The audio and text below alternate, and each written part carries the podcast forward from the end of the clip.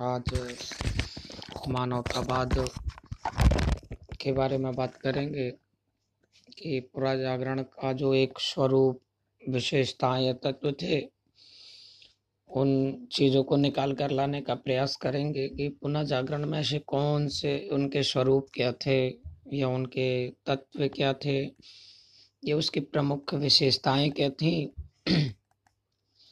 तो उन विशेषताओं में एक विशेषता थी मानवतावाद, मानव के बारे में क्या क्या सोचना, सोचा जा सकता था? या मानव के बारे में क्या क्या परिवर्तन हुए? व्यक्तिवाद, धर्मनिरपेक्षता और, साहसिक मनोभाव का उत्पन्न होना, जिज्ञासा तथा खोजी दृष्टि बन जाना सहज सौंदर्य की भी उपासना है, यहाँ पर। पुनर्जागरण काल में। और मध्यवर्गीय की चेतना, बहुमुखी प्रतिभाओं का विकास भी देखा जा सकता है। बुद्धिवादी स्वरूप, ये कुछ ऐसे लक्षण हैं जो हमें पुनर्जागरण के स्वरूप को या उसकी विशेषताओं को, ये बोला जा सकता है कि उनके तत्व के बारे में बताते हैं। तो सबसे पहले पॉइंट पर बात करते हैं, मानवतावाद। तो मौना, मानवतावाद की अगर बात करते हैं तो यह देखें तो एक, यूरोप में एक प्रकार का एक बौद्धिक आंदोलन था, मानवतावाद। और मानवतावाद को अगर समझना चाहें तो मानवतावाद को कुछ इस प्रकार से समझ सकते हैं कि मानव जीवन में रुचि लेना, मानव की समस्याओं का भी अध्ययन करना, या मानव का आदर करना उसके जीवन को सुधारने का और उन्नत करने का प्रयास करना। ईश्वर की जगह मनुष्य को केंद्र में रखकर उसके बारे में सोचना, चिंतन करना, मानवतावाद का सिद्धांत था कि एक मान, लौकिक मानव के ऊपर जो औलिकता औलिक जैसे अपन बोलेंगे औलिकता जैसे ईश्वर, धर्म, वैराग्य आदि को महत्व नहीं देना चाहिए। तो मानवतावाद को हम ऐसा बोल सकते हैं कि ये पुनः जागरण की एक आत्मा थी, क्योंकि इसने व्यक्ति को जीना सिखलाया, इसने व्यक्ति को अध्ययन करना सिखलाया, इसने व्यक्ति का मनुष्य का, मनुष्य के प्रति सम्मान क्या होता है, उसको सिखाया।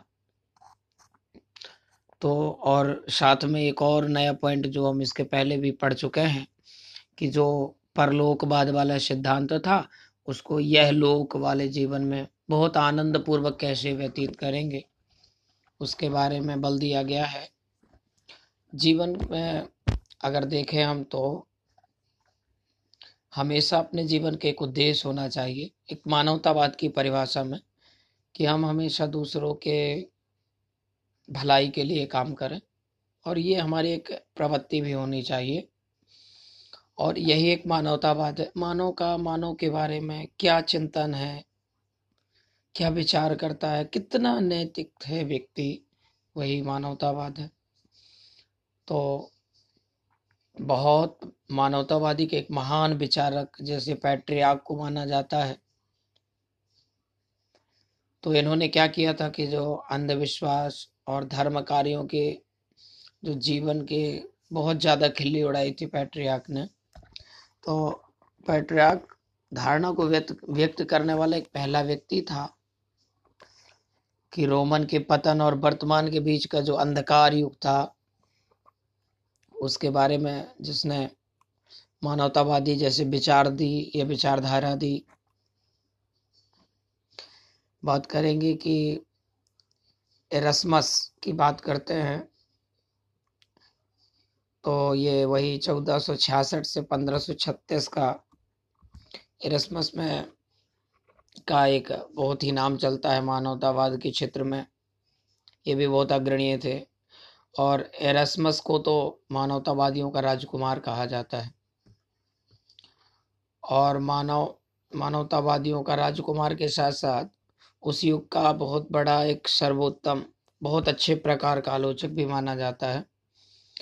फिर पुनर्जागरण काल की अगर बात करते हैं तो मानवता के यहाँ पर लक्षण भी बड़े स्पष्ट दिखाई देते हैं। जैसे कि साहित्य रचनाओं में मानव की समस्या को प्रमुखता दी जाती है। हम देखते हैं, बहुत सारी ऐसी रचनाएँ होती हैं जिन पर मानव का ज़िक्र बहुत कम किया जाता है। तो अगर इसे अपन लेखन की दृष्टि से देखते हैं तो जिसमें मानव शब्द का यूज़ किया जाता है, वो बहुत अच्छी शैली नहीं मानी जाती है लेखन की। लेकिन यहाँ पर जो मानव का प्रयोग किया गया है, उसे पुनर्जागरण काल में रखकर जब देखते हैं तो वो बहुत ही प्रमुखता से नज़र आता है। और यहाँ पर बहुत अच्छा ईश्वर की परिभाषा ना दे करके मानव, मानवीय रूप को परिभाषित किया गया। तो हम बात करते हैं रसमस की एक पहला विचारक था, जिसने ईसा मसीह को एक ऐतिहासिक व्यक्ति बता डाला। तो एरस्मस ने जब ईसा मसीह को एक व्यक्ति बताया तो देखते क्या है कि चित्रकला के क्षेत्र में भी मानव की भावनाएँ और संवेदनाएँ प्रदर्शित किया गया था, क्योंकि जो चित्रकला थी वो व्यक्ति के चिंतन के हिसाब से बनाई जाती है। वो जो चित्रकला करता है, वो कहीं ना कहीं अपने दिमाग में सोच रहा होता है और वैसी आकृति को केर देता है। तो चित्रकला का भी एक महत्वपूर्ण योगदान था, जिनमें से नाम चलता है लियोनार्डो दा विंची ने एक चित्र बनाया था मोनालिशा इसका बहुत अच्छा एक चित्र था। और इस युग में वैज्ञानिकों की खोज भी का एक बहुत अच्छा स्वरूप सामने आया है। अगर यहाँ पर बात करते हैं तो एक पिकोडेला मेरादोला ने लिखा कि आदमी से अद्भुत कुछ भी नहीं है, मानो एक महान चमत्कार है। और वाकई में ये सत्य है। हम देखते क्या हैं कि अलग अलग जब विषय को पढ़ते हैं तो उसमें सबसे बड़ी बात ये देखते हैं कि वहाँ पर बहुत सारे ऐसे मानव क्या जो बॉडी है, उसमें बहुत सारे ऐसे चमत्कार हैं। अगर हम किसी इंजन की डिज़ाइन करें तो वो कहीं ना कहीं वो सिस्टम होता है उसके अंदर। हम कुछ भी दुनिया का सीखते हैं और ये बात एक धार्मिक क्षेत्र में जब अंदर जाते हैं और वहाँ सीखते हैं तो वहाँ बताया जाता है कि अपने आप को समझ लेना ही सृष्टि का सबसे बड़ा ज्ञान है। तो अपने आप को समझने की बात की जा रही है और यहाँ पर बता भी डाला उनने कि आदमी से अद्भुत कुछ भी नहीं है और मानो एक महान चमत्कार है। ये पेकोडेला मेरा दोला ने लिखा था। तो मानव की जो चिंतन शक्ति होती है और बुद्धि के कारण होती है तो मानो हम पढ़ते हैं बायोलॉजी में कि मानो एक पशु है। तो पशु से वो मनुष्य बनने के लिए उसमें चिंतन की एक शक्ति, जो बुद्धि है तो ये यही है जो सब मनुष्य को बेबस करता है दूसरे प्राणियों पर राज करने के लिए, या दूसरे प्राणियों से चिंतन शक्ति और बुद्धि के कारण जो मनुष्य है वो श्रेष्ठ है। और वैसे ही मनुष्य को सबसे महत्वपूर्ण प्राणी बताया गया है, क्योंकि उसके पास एक और शक्ति है, वो जो इच्छा के अनुसार कार्य करता है इच्छा के अनुसार उसे स्वतंत्रता मिली है, वो जो ठानता है, उसे कहीं ना कहीं कर डालता है या करने का साहस रखता है। तो अब यहाँ पर इतिहास में हम देखते क्या है कि जो भी साहित्य या इतिहास को अब मानवीय की भी कहा जाने लगा क्योंकि वो कहीं ना कहीं उनका केंद्र बिंदु मानवीय होता था। फिर जब बात करते हैं व्यक्तिवाद की तो व्यक्तिवाद एक पुनर्जागरण की देखे तो एक प्रकार से लौकिक भावना का एक बहुत इम्पोर्टेंट स्वरूप है। यहाँ पर एक व्यक्ति के महत्व की बात की जाती है कि अपनी समस्याएँ, उसकी विशिष्टाएँ आदि को समझा जाता है। एक व्यक्ति की बात की जाती है, मानवतावाद में संपूर्ण मानव की बात की जाती है।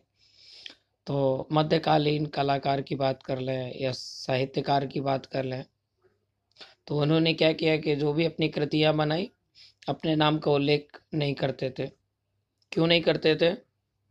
क्योंकि वो अपने आप में ये मान के चलते थे कि उन्हें जो भी कलाकारी मिली है या साहित्य जो उनने लिखा है, ये उनकी उपलब्धियाँ नहीं, ईश्वर की देन है, ये मानते थे। इसलिए वो कभी भी बुक पर अपना नाम नहीं लिखते थे और ये इसे एक बहुत बड़ा त्याग भी बोला जा सकता है। तो यहाँ पर देखते हैं क्या है कि पुनर्जागरण चेतना ने एक व्यक्ति को उसके महत्व से परिचित कराया। चित्रकारों को, साहित्यकारों को, जैसे कि इनके कुछ नाम हैं, एंजेलो है, वो केसिया है, इनकी बहुत सारी दस्तखत हैं, उन कृतियों में लिखी हैं। तो अब फिर अगले पॉइंट पर जब बात करते हैं, मानवतावाद की बात हो गई, हमारी व्यक्तिवाद की तो धर्म निरपेक्षता की बात आती है। और धर्म निरपेक्षता का मतलब यही है कि जो धार्मिक आडंबर है या अंधविश्वास है, उनको दूर करना और मनुष्य के जीवन को धर्म के नियंत्रण से मुक्त कर, इहलौकिक जीवन पर बल देना। आप उन आडंबरों को नहीं माने या उन अंधविश्वासों को नहीं माने जो मनुष्य के जीवन को निरंतरित कर लेते हैं, अपने नियंत्रण में रख लेते हैं, मनुष्य को सोचने नहीं देते हैं तो मनुष्य को इतना आदि नहीं होना चाहिए।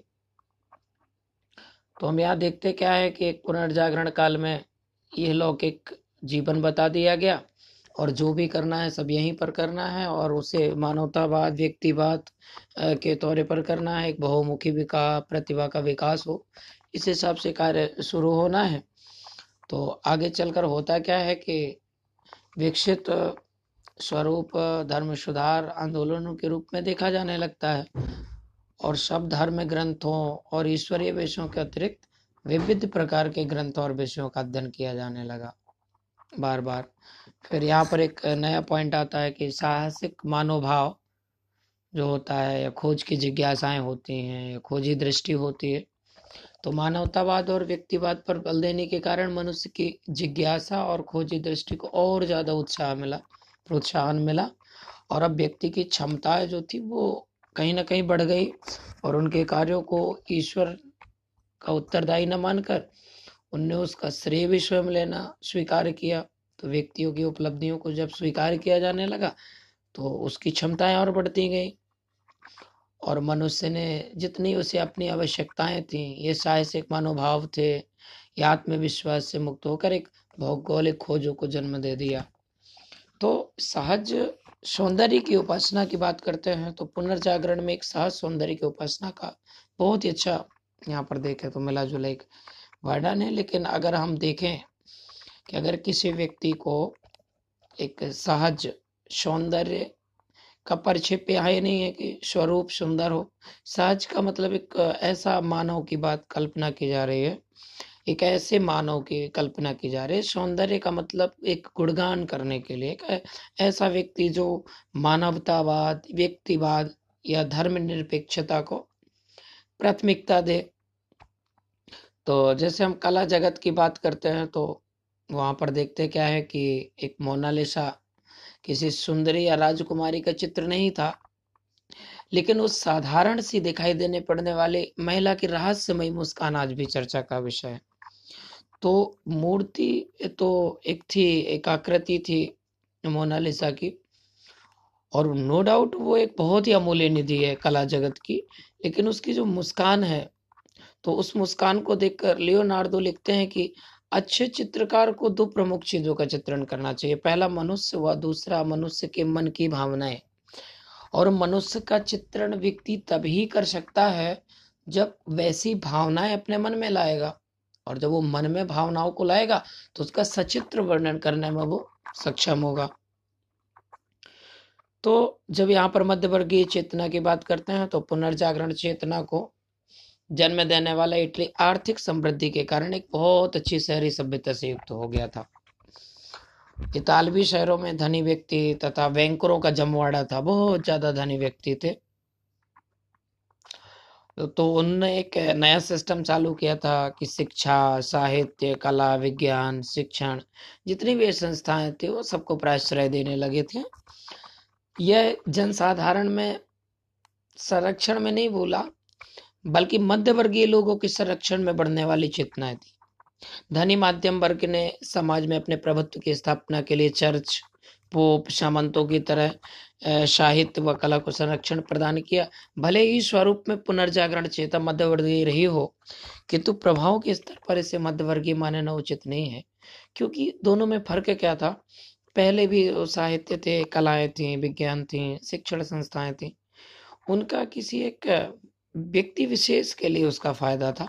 और सिस्टम वैसा ही है, लेकिन यहाँ पर अगर देखें तो थोड़ा सा उनका जो बौद्धिक स्तर है, वो बहुत ज़्यादा बढ़ जाता है और जब बुद्ध के स्तर एक बहुत ज़्यादा बढ़ जाता है तो वहाँ कुछ उसके जो प्रभाव है, वो हटकर आने लगते हैं या अच्छे प्रभाव आने लगते हैं। और जब बहुमुखी प्रतिभा का विकास करते हैं तो इसमें तो हर चीज़, जैसे कि बहु बहुमुखी प्रतिभा की बात करते हैं तो इसमें सब कुछ, जैसे कि मूर्ति कला या मूर्तिकार, स्थापत्यकार, गणतज्ञ, दार्शनिक वनस्पति विज्ञान का ज्ञाता है, मनुष्य शरीर के विशेषज्ञ, भूगर्भ शास्त्री। तो इनको बोला जाता है कि ये लियोनार्ड विंची जो थे, ये सभी थे। एक मूर्तिकार भी थे, स्थापत्यकार भी थे, गणतज्ञ भी थे, दार्शनिक भी थे, वनस्पति विज्ञान का ज्ञाता भी थे। मानव और शरीर के विशेषज्ञ तथा भूगर्भ शास्त्री भी थे। फिर यहीं पर थोड़ी सी बात करते हैं, जैसे माइकल एंजलो थे। तो उनके पास भी ऐसी बहुमुखी प्रतिभाएँ थी, जैसे कि चित्रकार कर, चित्रकारी भी करते थे, मूर्तिकार थे, इंजीनियर थे और साथ में कवि भी थे। तो माइकल एंजलो मनुष्य को सृष्टि की सबसे सुंदर अभिव्यक्ति मानता था, ये उनका एक कंसेप्ट था कि इस मनुष्य जो ये सृष्टि में है, इससे सुंदर दूसरा अभिव्यक्ति कोई है ही नहीं। तो उसने रोम के सिस्टाइन यानी गिरजाघरों की भीतरी छत पर बाइबल के दृश्यों का जो चित्रांकन किया, वह आज भी कला और मर्मज्ञों के लिए विस्मय की वस्तु है। अगर हम बात करते हैं पंद्रहवीं इक्यावन की तो पंद्रहवीं इक्यावन में इसी चर्च की दीवार पर बना एक ऐसा चित्र था जिसे लास्ट जजमेंट जिसे पूरा करने में उसे आठ वर्ष लग गए। ये भी एक श्रेष्ठ चित्र था।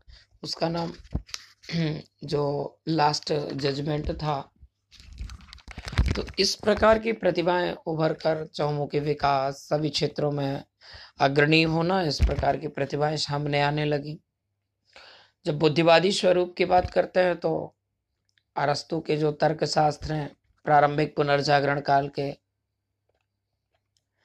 इसका विचारधारा जिसे कहते हैं हम तो होता क्या है कि इस काल में आस्था की जगह बौद्धिकता को महत्व दिया जाता है। और यहाँ पर यह वर्ड भी आ जाता है कि मानो तब जानो की जो जगह है, जानो तब मानो ने ले ली। तो सभी तथ्यों को तर्क की कसौटी पर कसकर देखा गया कि यह तार्किक रूप से सही है। भाई, पहले क्या होता था? व्यक्ति मान लेता था, फिर जानने की कोशिश करता रहता था और कुछ व्यक्ति जान भी पाते थे और कुछ व्यक्ति नहीं भी जान पाते थे।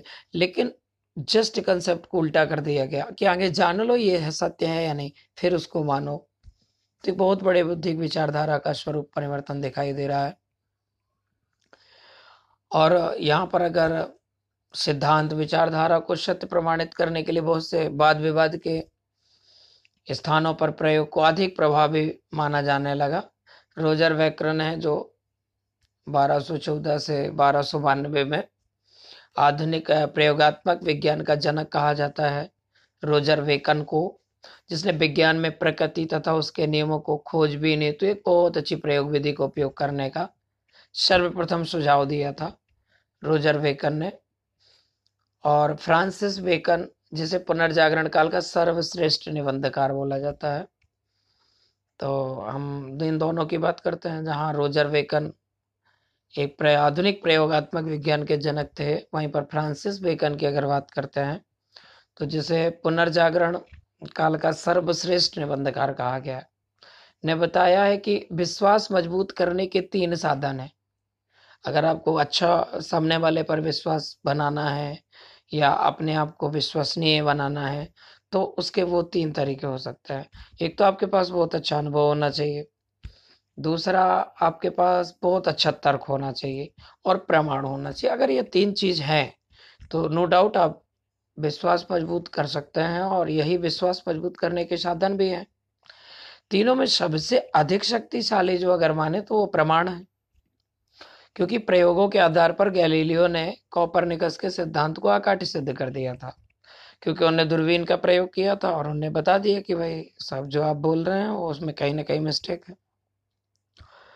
तो यहाँ पर देखते हैं तो जब बात करते हैं पुनर्जागरण में तो प्रभाव की बात करते हैं कि पुनर्जागरण काल में क्या क्या प्रभाव पड़े तो जो हमारा नेक्स्ट पॉइंट है, पूरा का पूरा इसी पर डिस्कस करना है। तो साहित्य के क्षेत्र में प्रभाव पड़ा और कला के क्षेत्र में भी प्रभाव पड़ा, चित्रकला के क्षेत्र में भी प्रभाव पड़ा, स्थापत्य कला एवं मूर्ति कला के क्षेत्र में भी प्रभाव पड़ा। संगीत कला के क्षेत्र में भी प्रभाव पड़ा, विज्ञान के क्षेत्र में भी प्रभाव पड़ा, भौगोलिक खोजों में भी प्रभाव पड़ा, सामाजिक जीवन पर भी प्रभाव पड़ा, धार्मिक जीवन पर भी प्रभाव पड़ा, राजनीतिक जीवन पर भी प्रभाव पड़ा और आर्थिक जीवन पर भी प्रभाव पड़ा। तो ये सारे पॉइंट हम अगले एपिसोड में डिस्कस करेंगे और इसमें एक विश्लेषण करेंगे कि इन प्रभावों से आने वाली सभ्यताओं को क्या लाभ होगा? और इन सभ्य, आने वाली सभ्यताओं के लिए इनका महत्व क्या होगा और ये क्या प्रेरणा देके जाएँगी ताकि आगे वाली सभ्यता को इसका फ़ायदा मिल सके। चलो थैंक यू